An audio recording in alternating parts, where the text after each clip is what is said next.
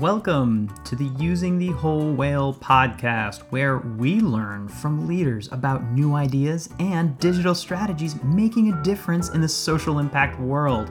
This podcast is a proud production of Whole Whale, a B Corp digital agency. Thank you for joining us. Now, let's go learn something. This week on the nonprofit news feed for the week of December twelfth, it's twelve twelve twenty twenty-two. That's a lot of twos. Like, that is the maximum twos for for quite some time. Uh, we're talking about a little C V S drama and catching up from last week from a from a little bit of a prediction around Giving Tuesday that went well. How's it going, Nick? It's going good, George. Yeah, we got to talk about Giving Tuesday. We're two weeks out from Giving Tuesday, two weeks to go until end of year. But looking back at Giving Tuesday, the official Giving Tuesday results are in from the Giving Tuesday organization, reporting a record-setting three point one billion dollars in Giving Tuesday Day donations, which represents a fifteen percent increase over the amount of donations received in twenty twenty-one. George, I have to give you a specific shout out because not one week before Giving Tuesday, uh, you and the lovely folks at Whole Whale released a prediction of three point two billion, which is pretty darn close. Yeah, the victory lap is there. I'm just glad that nobody is checking when I miss a prediction, but it was uh, pretty awesome when uh, giving tuesday dot org slipped into my Twitter D Ms to to give me the nod. I was like, yeah, we did it.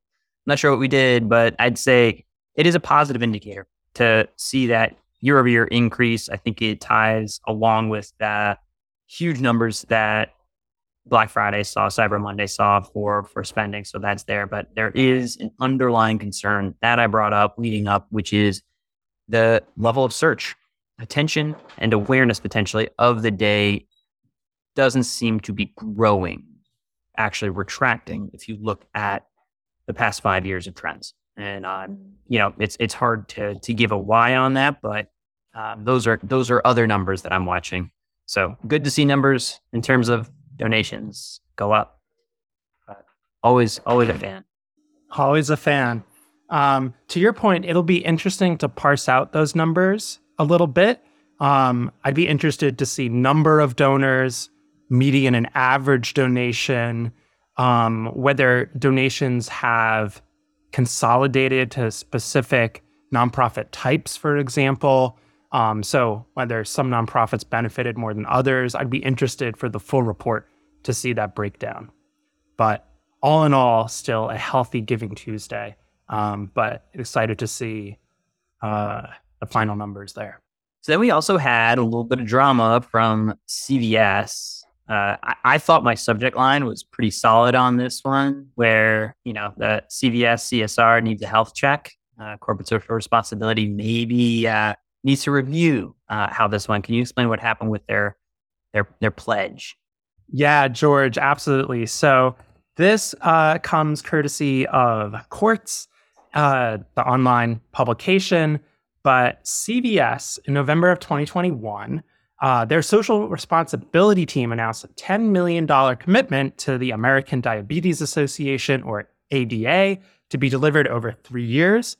However, what C V S failed to say in that statement was that uh, the donations were, in fact, not going to be made by them, but in some ways subsidized by customers at the, the point of checkout, the point of service, Um, in stores themselves. So when you go to C V S, you buy your toothpaste or whatever, and it says, would you like to donate? It turns out that those were the donations uh, funding CVS's social responsibility announcement of ten million dollars. And uh, there is a lawsuit, which is seeking class action status, claiming that by failing to disclose the exact way in which the funds raised would be used, C V S committed fraud.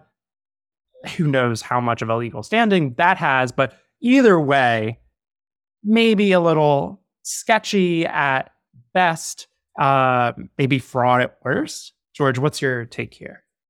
Yeah, allegedly, we'll say, but actually this seems to be what had occurred. You know, it is filed under, for me, uh, pledges are just P R.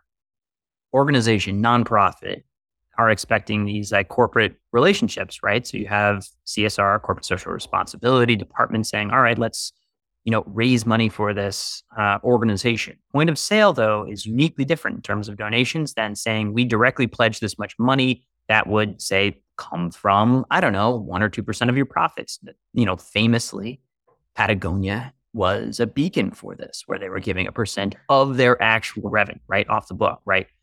That is not this. Um, in its, as I understand it, setup, you have a point of sale donation offsetting a promised ten million commitment. That means if I'm at C V S and I'm getting guilt tripped into, uh, you know, hey, do you want to round this up and feel like you're doing something good? All you're really doing is donating to the corporate bottom line of C V S because it's an offset dollar. If you didn't donate that dollar in that universe, that dollar still gets donated. It wasn't added to. It wasn't addition to. It was instead of a C V S dollar. You might as well have just bought some toothpaste, which they do a fine job on. But this, uh, I just couldn't believe it didn't get more coverage. It, like, I found it in the court. No offense to good good reporters at Quartz, but like, uh, that's, you know, not good, right? And it, it, it casts a pall over the sort of point of sale, meaning when you're at the register, rounding up and doing those donations of like, where does that actually go? Um, question mark. Didn't love this. Yeah. You hate to see it. And it also calls into question the the ways in which we hold accountable corporations that are making public pledges along the lines of corporate social responsibility. You know, we've talked uh, about it. Uh, we've talked about it before, um, but, uh, you know, There's the there's the market angle, uh, you know, that the whole kind of universe. Uh, yeah, we won't get into that, but uh, a point, uh, a data point here too. Yeah, possibly mislabeled. Like, I think requires further investigation. But the question to me is: had customer donations exceeded the ten million dollars, where would those dollars have gone? Did that actually happen? Like, that's where you get into fraud. Like, I won't throw that word around lightly, but that's that's where you would cross that line. Yeah, absolutely, absolutely. Need some uh, investigative journalists to dig in a little deeper. Not us. Hashtag not, not us. Wait, I'm hoping to see more on this. I just couldn't. I just it just happened in the tumble of like people obsessed with like Sam Bankman-Fried getting arrested and like other uh, you know, drama as we round out the midterms, and uh, it just, things like that can get lost. Uh, that's why I love doing what we do. And just being paying attention, being like, I feel like that was a, that was a, a big thing. No, it's like, I, who else is doing this, this type of like fake C S R? Pledges are just P R. Mm-hmm. Yeah. Lots of different points of nexus on, uh, the, the corporate social responsibility angle these days. Um, but I think you're right to to highlight this. I can take us into our next story, though, and this comes from the New York Times. And this is well worth reading, I think, because it touches on a lot of different themes that we like to talk about on this podcast. But this was from the New York Times, published uh, just yesterday, actually. And the title is How a Hotel Was Converted into Housing for Formerly Homeless People. And it talks about a building in Dumbo, Brooklyn, which, George, you and I both know Brooklyn well. Dumbo is an extremely affluent neighborhood in Brooklyn, very, very expensive place to live. This hotel was converted um, to a kind of subsidized housing unit for formerly homeless people. And it will have uh, three hundred five formerly homeless tenants, but will include a total of five hundred units, a gym, computer lab, bike room, rooftop terrace, but it will also have um, services, mental health services, job placement services for folks there. This is a really interesting partnership, um, that a really interesting project, because it comes at a time where New York City is seeing, since the the new age of homelessness, which is a somewhat new phenomenon in in modern American life, dating back to the seventies and eighties. Um, New York City homelessness is at its height, and the quite frankly, just the math doesn't work. There's not enough housing, um, and this seems like one project that could potentially pave the way for others. The problem is uh, the ability to convert hotels into affordable housing, which the city did in an emergency capacity during the pandemic. Uh, it turns out a lot of uh, owners of these properties don't want to do that. So, uh, you know, remains to be seen how replicable this is. But I thought a really interesting and innovative project in a city that's in desperate need of affordable housing, uh, not only to help folks who are actually homeless, um, but folks on the verge of homelessness, which is alarmingly high. I think this was literally across the street from our WeWork office. If I had the like, this was uh, in our backyard. I will say that, you know, the the conversion of these spaces in hotels, like it, it makes a lot of sense if, you know, the subsidies and the the space line up and services. It'll be hopeful to to see, you know, how, you know, frankly, it's so many problems when you pull back is affordable housing underneath it, like ta-da, like that. So five hundred units is is amazing. We'd love to see it in that backyard. And uh, I, I will say, based on personal experience of that area, you were very close to that Manhattan Bridge. So I wonder how successful that hotel was being, like, over time, trying to keep people in a in a place that close to the Q train. Yeah, no, I I walk by that every day. That's the A stop. It actually looks onto uh, corporate Etsy's building, um, in addition to the bridges, which is kind of funny. Um, but yeah, I mean, this city's in desperate need of rent-stabilized, affordable housing. And like you said, we talk about the how all these different social issues are inextricably linked, um, but it almost always comes back to affordable housing being one of the biggest ones. Um, so, you know, uh, a path forward, maybe, um, but anyone who's owned or bought or rent property in New York knows it's a labyrinthine process. I feel like doing anything. I feel like we have to give a shout out to JustFix, one of our clients here, just fix dot org, because they have done incredible work uh, as a nonprofit, building uh, free tools for tenants to exercise their rights for that, uh, the need for affordable housing, especially in uh, New York. So if you are interested, I, you know, we're biased, but we're also right. Check out check out just fix dot org. one hundred percent. one hundred percent. All right. I'll take us into our next story. And this one comes from the Washington Free Beacon, which you might be thinking, hmm, that is not the Washington It sounds Post. like a real, no, it sounds like a real paper when you say it like that, right? It sounds like a real you paper. You got freedom in there. You got Beacon in there. You got Washington. What's to be suspicious of? Well, um, legitimate news outlet, this is not. The Washington Free Beacon is, seems like kind of a localized, uh, a Breitbart, if you will, uh, kind of a far-right digital publication uh, out of Washington. But it has written a story uh, with the title, Stacey Abrams, Georgia Nonprofit Could Face Criminal Investigations for Unlicensed Fundraising. Um, is Stacey Abrams going to jail? No, uh, this article is, of course, has a little bit of an agenda, um, but it does bring up a point where nonprofits need to be careful, and particularly politicized organizations or organizations operating in the political space need to be extra vigilant about playing defense.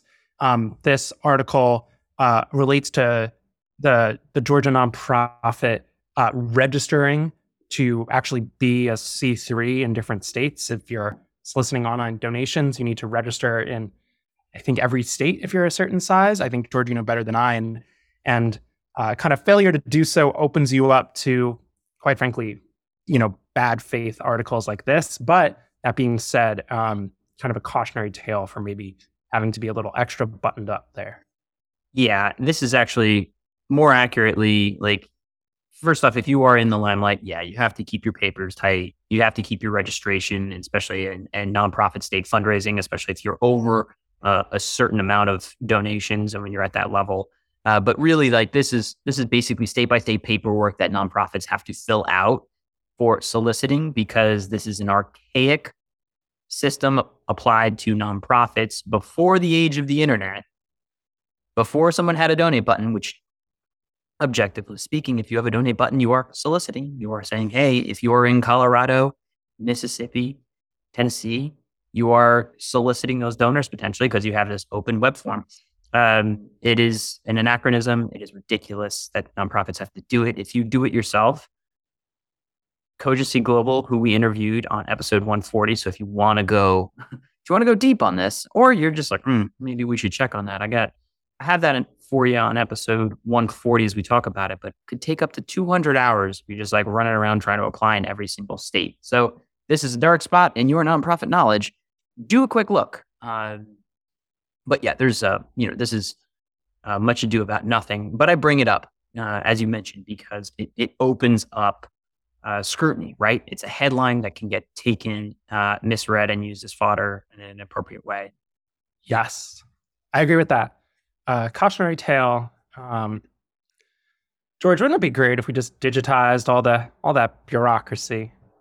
You mean the internet, or acted like the United States are actually like united and you could have a donate button on your website without needing to file independently with different fees, uh, paperwork and requirements in a good number of those states? Oh, I like how we're doing it right now. Mm, okay. Hot take, hot take. uh, potentially a more notable and legitimate take. We uh, wanted to highlight Crane's twenty twenty-two Notable Women in Nonprofits, which has released its annual list. And the, the subtitle here is, this diverse group of women are leaders in service in their communities, utilizing skills in leadership, finance, human resources, human service, fundraising, community development, and much more to champion their nonprofit's mission and be fiscal stewards of donor funds. Uh, George, I'll, I'll pass it to you for kind of why why we include uh, lists like these in the rundown. Yeah, and this was at a Crane's Detroit business. What I like here is uh, nonprofits being called out in a business publication. I like lists that celebrate folks. I also think it's kind of clever too by Crane's, because you can only get the full list if you subscribe. I think these are really smart strategies for gated content. Gated content being a fancy word for saying, hey, submit your email if you want to read the thing. Uh, I think nonprofits can do this. I think a lot of organizations have an opportunity to say, we curated this list. It is awesome. Here are three things. Would you like to see the thirty things? By submitting your email, they are then hopefully brought into your uh, communication engine and nurturing towards ideally a donor. So this is uh, also, you know, kind of twofold. That's why I threw it in here. Mm, I see what you did there. I see what you did there. Uh, no, we love to see it. I like we How need a list, if- like the list of the, like, I don't know. I have tons of these lists for like, you know, list of top nonprofits on TikTok, on YouTube, on Twitter, but we just give them away because I'm like about the S E O and then the capture, but uh, there's, mm. there's a strategy here. Don't be surprised if we're pulling something out like that. BuzzFeed for nonprofits, George. Oh, oh, we'll work, we'll workshop that. Uh, but how about a feel good story? What do you got, Nick? All right, this one comes from N B C Southern California, and it's about a Santa Clarita nonprofit organization unveiling horseless carriages. Uh, so this nonprofit, it's basically the Tesla of carriages, fully electric, uh, no horses involved, but still classy looking uh, horse-drawn carriage type things. Um, The organization says the idea is to give folks the nostalgic horse-drawn carriage experience without the exploitation of the horses. The article talks about how there's been controversy after a horse collapse on a particularly hot day in New York City and Central Park. Horse-drawn carriages are a staple of Central Park, and this could potentially be a uh, a solution there. Um, George, I feel like every like three years in New York, There's some big something about horse-drawn carriages. Everyone gets really into this argument, and then nothing happens. And maybe this is maybe this is the thing that that changes that. Yeah, I all I can think about is like the Ford quote of like, if I had asked the public what they wanted, they would have said a faster horse. I I like it. Look, instead of trying to, here's what I really like about the approach. Instead of trying to ban and restrict and break a tradition, you come in with a solution. You're going to get a lot farther if you have the alternatives in your back pocket. And also, by the way, it's probably more cost effective, and tourists will, you know, still want to take that ride around. These things look solid. Like, it's just a solutions oriented building instead of burning approach uh, to um, to how things will probably actually get cheesed in the uh, in the world. So. Thumbs up. Yeah. George, do you remember when like Liam Neeson inserted himself into this whole argument?